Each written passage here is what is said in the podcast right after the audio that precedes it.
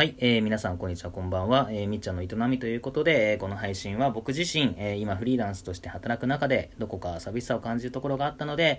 同じように働く方へ向け、え同僚と世間話をするような時間を提供できればなという思いにて、え配信しております。本日もよろしくお願いします。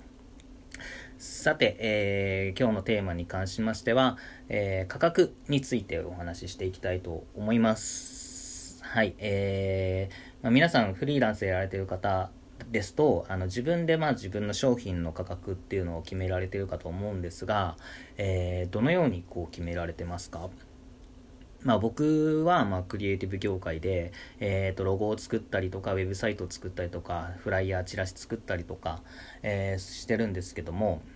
まあ、特にね、あのークリエイティブに関しての価格っていう価格決めっていうのは、ね、難しいなと思っていて、えー特にそのやり始めの時とか全然見当がつかなくてえっ、となんかフライヤー1枚5000円とかで請け負ってたりとかもしちゃってたりとかしてでもう全然割に合わないんですよねそれってね結局。なんですがやっぱりねなんかこうもともと僕会社員としてやっててえー、としかもまあそのインハウスデザイナーって言ってそのなんつうの社内案件ばっかやってたんでだからそのそれを受けようとしたらどれくらいの価格になるのかっていうのがあんまり見当ついてなかったんですよね。なんで、まあいろいろこう自分泣きを見ながら学んでいって今があるわけなんですけども、うん、どうでしょうかね。なんか小売業だったらこう仕入れ値に対して利益を乗っけて、それが価格、まあ売り出し価格になったりとかもすると思うんですけども、えーいろいろね、こう業界によって価格の決め方っていうのはいろいろあると思ってます。なんで、なんかそのね、リスナーさんの業界で、まあうちの業界ではこういうふうに価格決めてるよとか、なんかあったらなんかこういった話ができると面白いなと思っていて、まあ、とりわけ僕はね、そのクリエイティブ業界なんで、えっ、と僕の話、僕の業界の話をしていきたいなと思うんですが、えっとね、一応ね、そのクリエイティブに関しても、あの、相場っていうのはあります。で、ネットにも転がっていて、えーと、まあなんだ、フライヤーポスター1枚、基本だったらこれぐらいの値段とか、えー、ね、ウェブサイト、ウェブサイトあんのかな？まあ、ウェブサイトはどちらかというと、こう人件費換算していくことが多いかと思うんですけども、えっ、と、うん、まあ、とりあえずかあの相場っていうのがあって、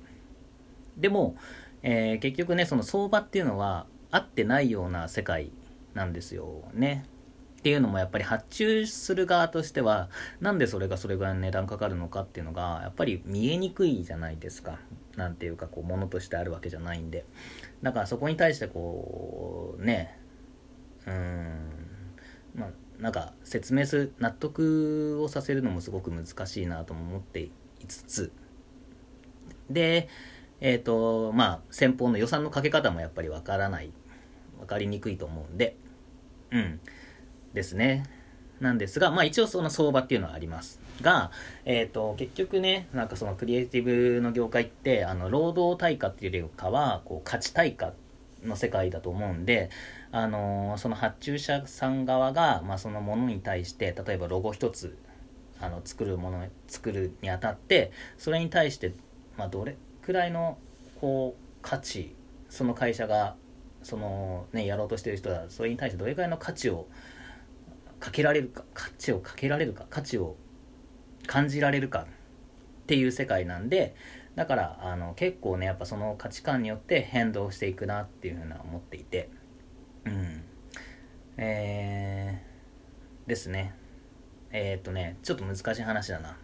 そう。なんですがまあ言っても、あのー自分も割り食うわけにいかなくて、あの自分も仕事としてやってるんで生活をかけて。だから、まあ、そこをボランティア精神でねあの安く請け負っちゃうっていうのもまたそれはそれで間違い。だと思いますしなんでそこをちょうどねこううまいラインをね、あのー縫っていく。うん。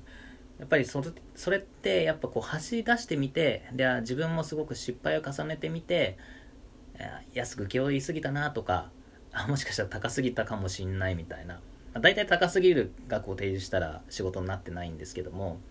まあ、安すぎると本当自分が泣きを見てうわーみたいな調子死ぬみたいな。うん。だからそういった経験を重ねてだ大体のこのさじ加減っていうのはなんかね走り出してみてからね掴んでくるというか。うん。まあ最近ちょっと掴みかけているなっていうふうに思ってます。うーん。そう。なんでまあそう。まあ一つちょっと話戻って、まあ、クリエイティブ業界にも相場っていうのはあります。ただやっぱりこの相場っていうのに縛られすぎちゃうのもいけないなと思っていて。えっ、ー、と一つエピソードがありまして、まあ、自分が会社員だった時にあのウェブサイトを発注したんですよ。とある制作会社に。で、まあ、そのプロジェクトっていうのはあまり予算かけられなくて、えー、たんですけども、まあ、見積もりをお願いした時に、まあ、大体30万から60万みたいなの出されて。うん。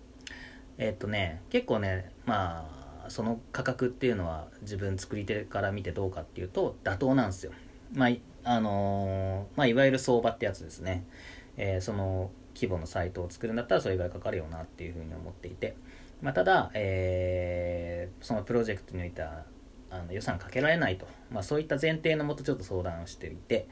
で、まあ、その相手先っていうのもその社長その当時の会社の社長とつながりがあった会社でまあ社長がお世話してる会社でもあったんですよ。だからあのちょっと融通が利くだろうっていうことであの、まあ、社長提案でというか、えー、とその会社に発注をかけてみたんですが、えー、まあ発注かけたらかけたで結局ね相場の値段しか出てこないわけですよ。で、えーとまあ、うちの社長の名前も出しつつ、あのー、値段交渉に出たんですが、あのー、結局ねその会社はあのなんだ、えっ、ー、とね、値下げ交渉に応じず、ダメだみたいな、おい、マジかよと思って、なんか結局ね、あのー、発注しなかったわけなんですけども、えー、数年後ね、その会社結局どうなったかっていうと、あのー、倒産しました。うん。